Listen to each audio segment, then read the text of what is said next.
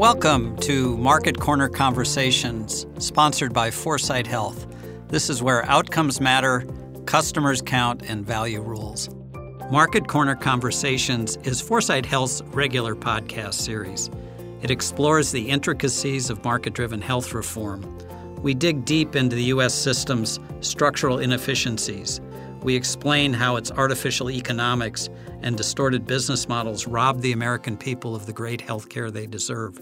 We identify and talk with innovative companies that are reinventing healthcare delivery by being better, faster, cheaper, and more customer friendly. We are very fortunate this evening to have Dr. Mike Roizen, uh, the nation's first chief wellness officer at the nation's first wellness institute at the Cleveland Clinic. Uh, Mike was an early and passionate advocate for workplace wellness, in addition to being a, a highly published author and expert on all things relating to healthcare. So, Mike, welcome to Market Corner Conversations. It's a privilege to be with you, Dave. Well, well, thank you. It's it, the privilege is really all mine. Well, Mike, why don't we get started with just a big picture question? Could you tell us a little bit about your background and, and how you came to become such a passionate believer in wellness generally, and then particularly in workplace wellness, and uh, detail how you've you've brought that into the clinic and actually into the marketplace um, beyond the clinic as well. Well, Dave, that's more than a two-minute question. so I'm going to uh, divide it into three questions. Okay. The first, um, how did I start? What's my background?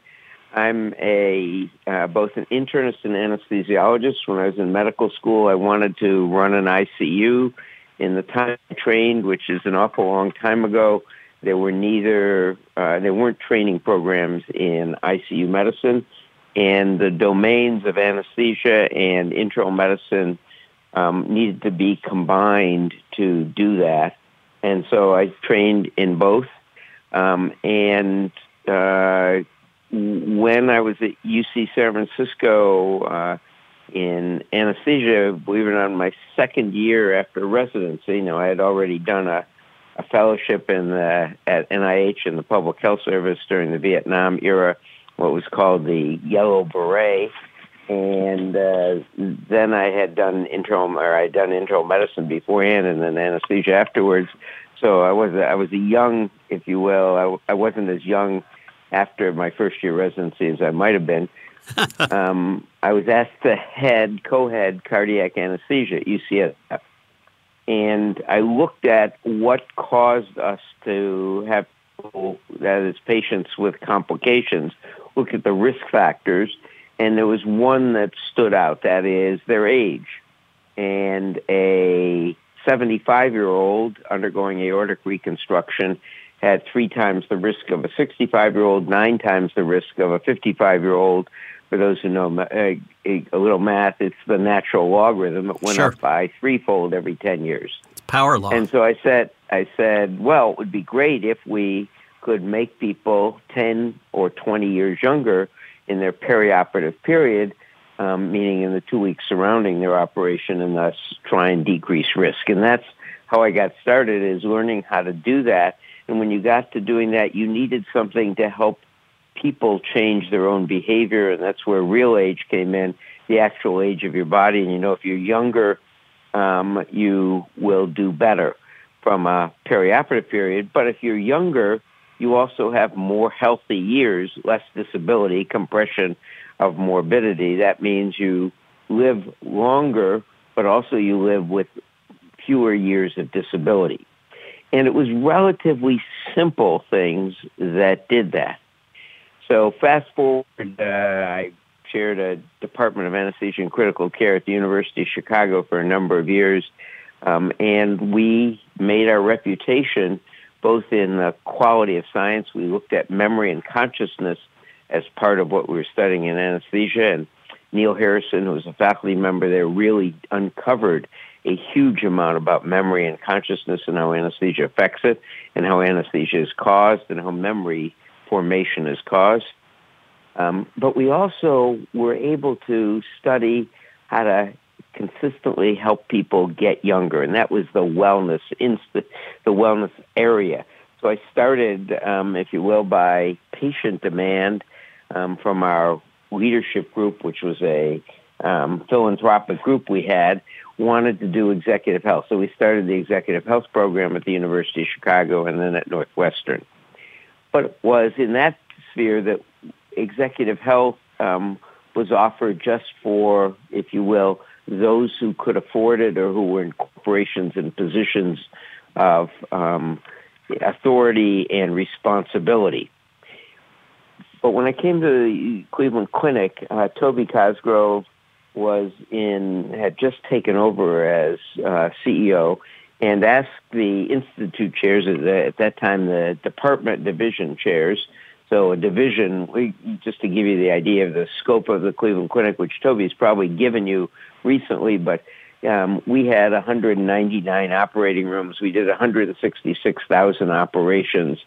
Um, we had uh, 110,000 pain therapy patients, 44,000 critical care days. A huge operation. So I had nine departments reported to the to the division chairman, but Toby wanted to do institutes um, because he felt that that would focus more on patients. So the institute concept was if you had chest pain, you didn't have to debate whether you went to a cardiac surgeon or a vascular biologist or a cardiac right, or a right. cardiologist. You just would come to the institute and it would all be one financial entity that so you didn't they didn't have to worry about who you, who took care of you whether you had stents or surgery. They did what was best for the patient. Well, he asked for the ideas of new institutes, and I proposed a wellness institute which would take what we were doing in executive health and spread it first to our own employees as a test case. We had 51,000 employees, 101,000 employees independents that were responsible for in our self-insured uh, model. And uh, we'll take those learnings and spread it to other corporations and the public and do it in a way that would um, be available to the masses. Mm-hmm. That is, how can you do what we did in executive health and take it for the masses? So what the goal of the Wellness Institute was to make preventive care a driving force in medicine. And that was coupled with the fact that about at that time, we realized that the healthcare costs in the world and in the United States, and I say the world because we've exported our bad habits pretty well, but that healthcare costs in the United States weren't sustainable. That is, we were going up at a rate that was about threefold the rate of increase of everything else, mainly because of three factors. One is the influx of chronic disease, which is responsible for about 80% of the cost increase.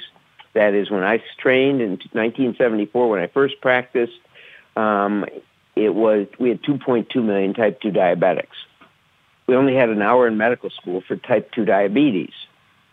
Now we have 37 million, and we're predicted to have 120 to 220 million type 2 diabetics by 2050 in the United States with only a 30% increase in population. So the rate of diabetes is growing five to sevenfold faster than the population. Same with dementia, same with osteoarthritis, a whole bunch of diseases relating to lifestyle choices that we make. And that is what's causing us to have a problem. Now, the CBO, when it looks at the other issues, new technology and aging of the population, it excluded the influx of chronic disease in its calculation that we'd have to double the tax rate by 2054 if we were to have the same deficit as we have now. In fact, if you add in, in the influx of chronic disease, it's 2024. It's only seven years away. Wow. Or, uh, or six years away. So, in fact, that is what drove me to do this. So you said, how did I get into it? I got into it because I wanted to help patients um, have fewer complications perioperatively. How did I learn more about it? It was by learning how to help people make behavior change with real age that sustains their change And what drives me, it's what drives me is that society will be totally disrupted because America won't double its taxes by 2024 from its prior. It's almost a, you know, in, in some cases, it's more than doubling now um, because of the tax changes that have occurred. So we will go to rationing or we have to get rational. We go to rationing, we will have societal disruption because the way America rations is usually based on financial concerns right. that will disrupt society much more. And so what drives me is that this is a urgent issue. We have six or seven years to fix it before we have even greater societal disruption at greater income inequality than we have now. Yeah. So we have to do this, and that's what drives me. Yeah, wow. Um, for the listeners that don't recognize the term real age, that was the title of Mike's best selling book, which uh, looks at a person's biological age versus his chronological age, and sort of the compressed morbidity point he made earlier on that um, if we can live longer in greater health status, um, we'll have a, a, a, lower real age as we as we pass through life, and that's that should be a goal for everybody. Let's let's yeah. Let me let oh, me go and David. Okay. Let me just okay. add a couple things, if yep. you will, because sure. Because this what you made is a really important point. You, it was the first of the of the four number one bestsellers. so I'm proud of having four number one New York Times bestsellers. I'm still working on my first. Uh, go ahead. but but in fact, what this means is we're about to have a longevity revolution. There is no doubt.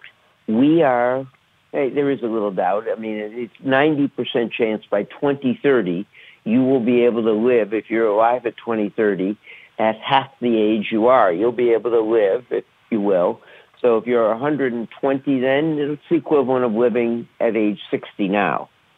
That's what change is occurring because we have put enough money into the basic mechanisms of aging that we are learning that this is manipulatable just as heart disease is or that we can treat cancer, that we know how to treat arthritis. Well, just like those, we are learning how to treat the basic mechanisms of aging and we're going to have a longevity revolution. For that to be productive, that is for you to live healthy and be able to have a second career and a third career and retrain in between them rather than retire and really enjoy it. That's what we're saying. You have to have a young real age and that's what everyone can do. And so that's what we're doing in the Wellness Institute, spreading this. And we've done it successfully with our 101,000 employees and dependents. We're now doing it with some other corporations as well. Yeah, no, I, I You know, it it, it, it does feel like a race, uh, though. I when you you know go to some of those statistics you were quoting on the incidence of chronic disease and the exploding of obesity, and uh, you know we could fix healthcare in this country, as as daunting as that is. You know, right care, right time, right place, right price. But if we don't make it easier for everyday people to make smarter lifestyle choices and these uh, lifestyle trends that you described uh, continue. You know, ever more chronic disease, uh, ever more medicine to treat the chronic disease, greater inequality, lower productivity, less happiness. Uh, that's that's a future nobody wants for the country. And in, and for that reason, I've actually come to believe that uh, fixing healthcare in the United States, both the healthcare delivery system and changing how we lead our lives so that we can really achieve the lower real ages that you're aspiring. I, I love that phrase, by the way, the uh, longevity revolution. I, I, will steal it, but I will attribute it to you. But to really achieve that, we, we need to figure out how to make it easier for everyday people to make smarter lifestyle choices. Could you just kind of unpack that wait a little a bit? Wait a second. Wait a second. Okay. Okay. You say we have to make it easier. No, we, in a way, we have to have a culture change. Okay. That allows people to do this for themselves. Right. It is a World War II effort. You know, World War II, we would never have won World War II save we had this culture change that we sacrificed for the country and for the world. we need that same type of culture change where health is, and um, if you will, being healthy is a part of our country's salvation because it is, and it's not just our country. You know, Ottawa's meta, Ottawa's budget problem is health. Britain's 23% out of budget item that led to or, or is fostering Brexit is their health care from mm-hmm. chronic disease. China is getting the same problem. India is getting the same problem. Uh, it is not just the United States. It is a worldwide problem. We're just a little ahead of the curve. Not much. We've exported our bad habits really well, as I said. But it is a worldwide problem that if we don't solve, we will have different forms of government and much less freedom in our whole world. And so that's what's driving me. Hmm. So, how do we go about changing the culture? Um, well, the way Toby Cosgrove did it, and, and, and you know, I, I used to think we could do this as a society through government, et cetera. I think corporations will lead. I'm very, um, you know, I, I used to be very optimistic because Wyden and Portman, Wyden a Democrat, Portman a Republican, had this bipartisan goal of taking the Cleveland Clinic plan and making it Medicare, um, which would have been incredibly wonderful. Everyone would have in Medicare would have gotten two thousand dollars more per year. That's how much because you save about eight thousand per person if they get to six normals. So six normals: normal blood pressure, normal waist for height, um, normal LDL cholesterol, normal fasting blood sugar, hemoglobin A1C, no cotinine in the urine, doing a stress management program. We call it six normals plus two. The two is um, see a primary care physician once a year, immunizations up to date. If you do those six, if you get to those six by doing the other two, you reduce your health care costs about 80, 70 to 80 percent per year and since you live about a third longer currently, mm-hmm. um, you reduce your lifetime medical expenses by about 50%. Even in the last year of life, people who have those normals going into their last year of life spend 50% less in their last year of life. So it saves Medicaid, it saves Medicare, and you can give everyone more disposable income. That's the Wyden Portman plan, or the Portman Wyden now plan and it just hasn't gone anywhere because they haven't been able to get enough support from other senators because they're all busy doing something else. They have four, six, I think they have six R's and six D's, so it's 12 of the senators, but they, you need more than that for a, for a bill. Mm-hmm. In any case, so I got pessimistic, but we're working with a number of corporations that are putting in the same type of incentive plan. We've seen a 32% reduction in healthcare costs compared to the national average. That saved us. Our CFO will admit 254 million in the last three years. We'll save 150 to 170 million this year going forward compared to the typical hospital or our best competitors. Um, and if you will, we've done this and learned how to accelerate it so it doesn't take seven to ten years the way it did for us, but so you can do that in years three and four as we've done it with a number of others. So we've learned how to do this much faster, and it is a culture change. That is, the CEO has to lead it. If the CEO isn't on board, you might as well pee in the ocean, if you'll pardon the expression. Second thing you have to do is change the environment. Third is give people aha moments. If that fat slob can do it, I can do it. Fourth is you have to have programs for the healthy to keep them. Fifth is you have to have free programs for those with chronic disease to get them to be healthy. And the six is a large incentive program so that people are reminded, get above their reptilian brain so that they're reminded to do what is healthy for their own wellness. That is for their own uh, financial. In fact, at the Cleveland Clinic, if you if you were a uh, family of two and deposited the savings you got, not even the out-of-pocket savings, just the direct savings and medical insurance costs you got, you'd have an extra two hundred thousand dollars at the time you retired. If you retired after twenty-five years, an extra three hundred thousand if you retired after thirty-five years. So this is a huge ability to do well for yourself and do well for the organization in which you work for, and do well for the country because you'd be able to work much longer. Well, you know, Mike, uh, you, have articulated the financial benefits of this um, at the clinic and, and, and elsewhere in terms of insurance savings and personal savings to, to people that have improved their health and achieved the six normals and so on. Could you um, maybe personalize it a little bit and just talk about at the individual level how this improves the lives that people are leading? You know, uh, carrying less weight, having more energy. Just maybe maybe personalize a little bit uh, at the granular level for how the clinic looks and feels differently today than it, it did when you started the Wellness Institute, whatever that was, almost 15 years ago, I guess.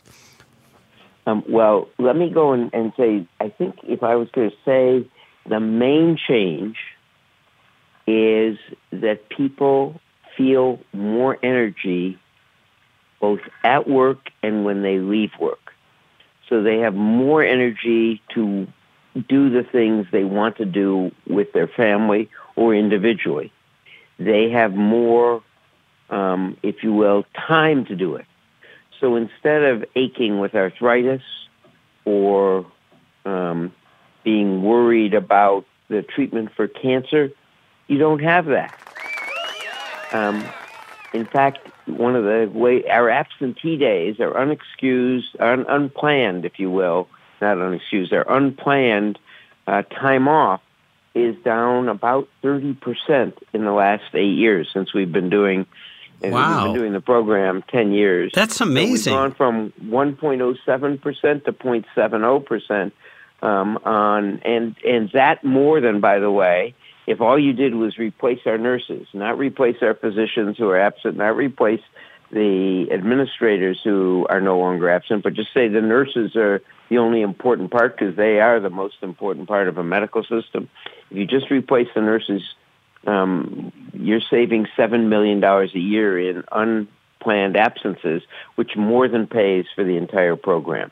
So forgetting that we're saving 150 to 170 million, 20, 20 or more times that return on investment, you're saving that in just productivity. But the people feel the energy too. And that's one of the interesting things about the clinic is you're seeing this. Um, and you see, you know, we've lost a pound and a quarter per person while the country has gained about a pound per person. That's per year for the last eight years. That if you look at it, we're 20, the average employee of the clinic, unbelievably, looking at their body mass index drawn from medical records, not, not some self-reported data. This is medical record data from, because uh, 97% of clinic employees use clinic medical care. Um, if you look at it, it is we're 20 pounds lighter in the eight years than the average U.S. citizen.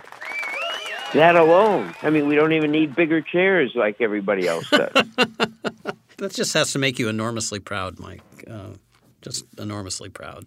Well, I'm I'm uh, I don't know whether prouder is the right word, but I'm an, I'm I I have the same extra energy too, so I'm not uh, feeling feeling as tired or as lazy or as uh, uh, whipped as uh, I probably might. But well, believe believe me, I'm, the I'm enormously I'm enormously happy and feeling good about um, what the clinic has done and the health of the clinic people. Uh, just so you know, the ear energy is coming through loud and clear on the other end of the phone and out into the audience. So it's uh, your your your your enthusiasm is testimony to uh, uh to what you're saying. Um, Mike, maybe just uh, we can one last question, and then we can we can wrap up because uh, we've really appreciated your time here today. Uh, so, talk about how we take it beyond uh, beyond the clinic and and scale. Uh, uh, I, I, don't think anyone denies the enormous success that the clinic has had in changing its its culture and, and really making uh, the clinic a place where health and wellness are, are paramount concerns, uh, supported by the food choices, the abundance of, of constructive physical activities available. I know that you offer uh, stress reducing uh, classes, yoga classes.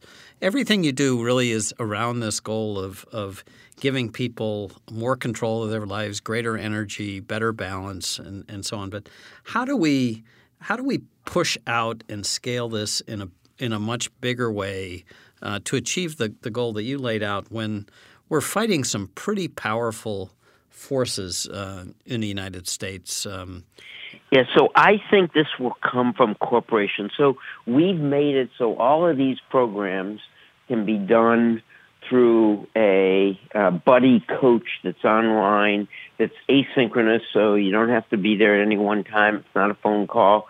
It's a asynchronous system that works really well to help people um, change behavior and sustain the behavior change and helps corporations that have gotten motivated by their CEO to do this to to do it. You can't do it without the CEO. You can't do it without C-suite um, integration with the rest. You can't do it unless you change those, do those six things I did.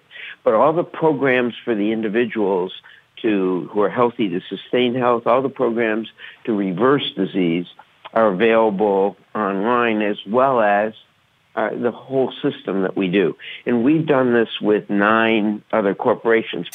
But we just can't do it alone. Cleveland Clinic can't do it alone. And, right. you know, there's a number of cooperatives, Amazon, uh, J.P. Morgan, and um, uh, Buffett's group got together to, to try yeah. and start to do this. But the HTA, Health Transformation Alliance, is 26 large corporations that are working together and we're going to hopefully work with some of these, but we've been working with others. We need other medical centers to join in. We need a whole group of corporations to join in. And when the, and we need really leadership from the president, not to do this is how we're going to pay for it, which is what they've been doing, but rather this is what we can do so no one has to pay for it. So you can be healthier longer so that we do have the money, which we won't have, but we, if we don't do this, so that we will have the money for those unfortunate enough to be in accidents or to get sick or to get some problem unrelated to their lifestyle choices. Um, we have to have that World War II effort from the president once we get four or five years down the line and get the corporations who have done this yep. to take a leadership. So I have, I am optimistic that it is doable. I worry that we don't have enough of a hurry up and imperative from leadership that we're going to do it. And part of that is because most of the wellness programs that insurance companies sold us were like many of the other things that were not true that insurance companies sold us. They weren't good programs. They were check off the box, and they didn't do it. So we haven't had that imperative. We haven't had the um, priority and the um, necessary speed in doing this. We've got to change that. And I know it can be done. I worry that we just don't have enough leadership yet to do it. But hopefully your program and others like it will be able to carry the message and get it done, David. So thank you. Yeah, well, th- well, thank you. Well, I, I, I think the audience can uh, appreciate why uh, why we selected you as one of our wellness heroes in, in market versus medicine. You you really are a rebel with a cause, and uh, you make the case very persuasively that we have it in our power to change our culture. Uh, to change our way of, of, of living to achieve just enormous benefits uh, for ourselves, our families, and our communities. So, uh, Dr. Mike Roizen, Mike, thank you so much for being part of Market Corner Conversations. Uh, really enjoyed the uh, really enjoyed the conversation, and I know you're going to keep up the great work. But uh, you know, just keep slaying dragons on a daily basis. We, we we need you to do that. So thanks again so much. Thank you, David, and and keep doing what you're doing too. I will. If you're frustrated with healthcare, if you want to understand how the system is reinventing itself, through relentless bottom up market driven reform? Please subscribe to our podcast at foresighthealth.com. Be a rebel with a cause. Help us fix American healthcare. Until next time, this is Dave Johnson.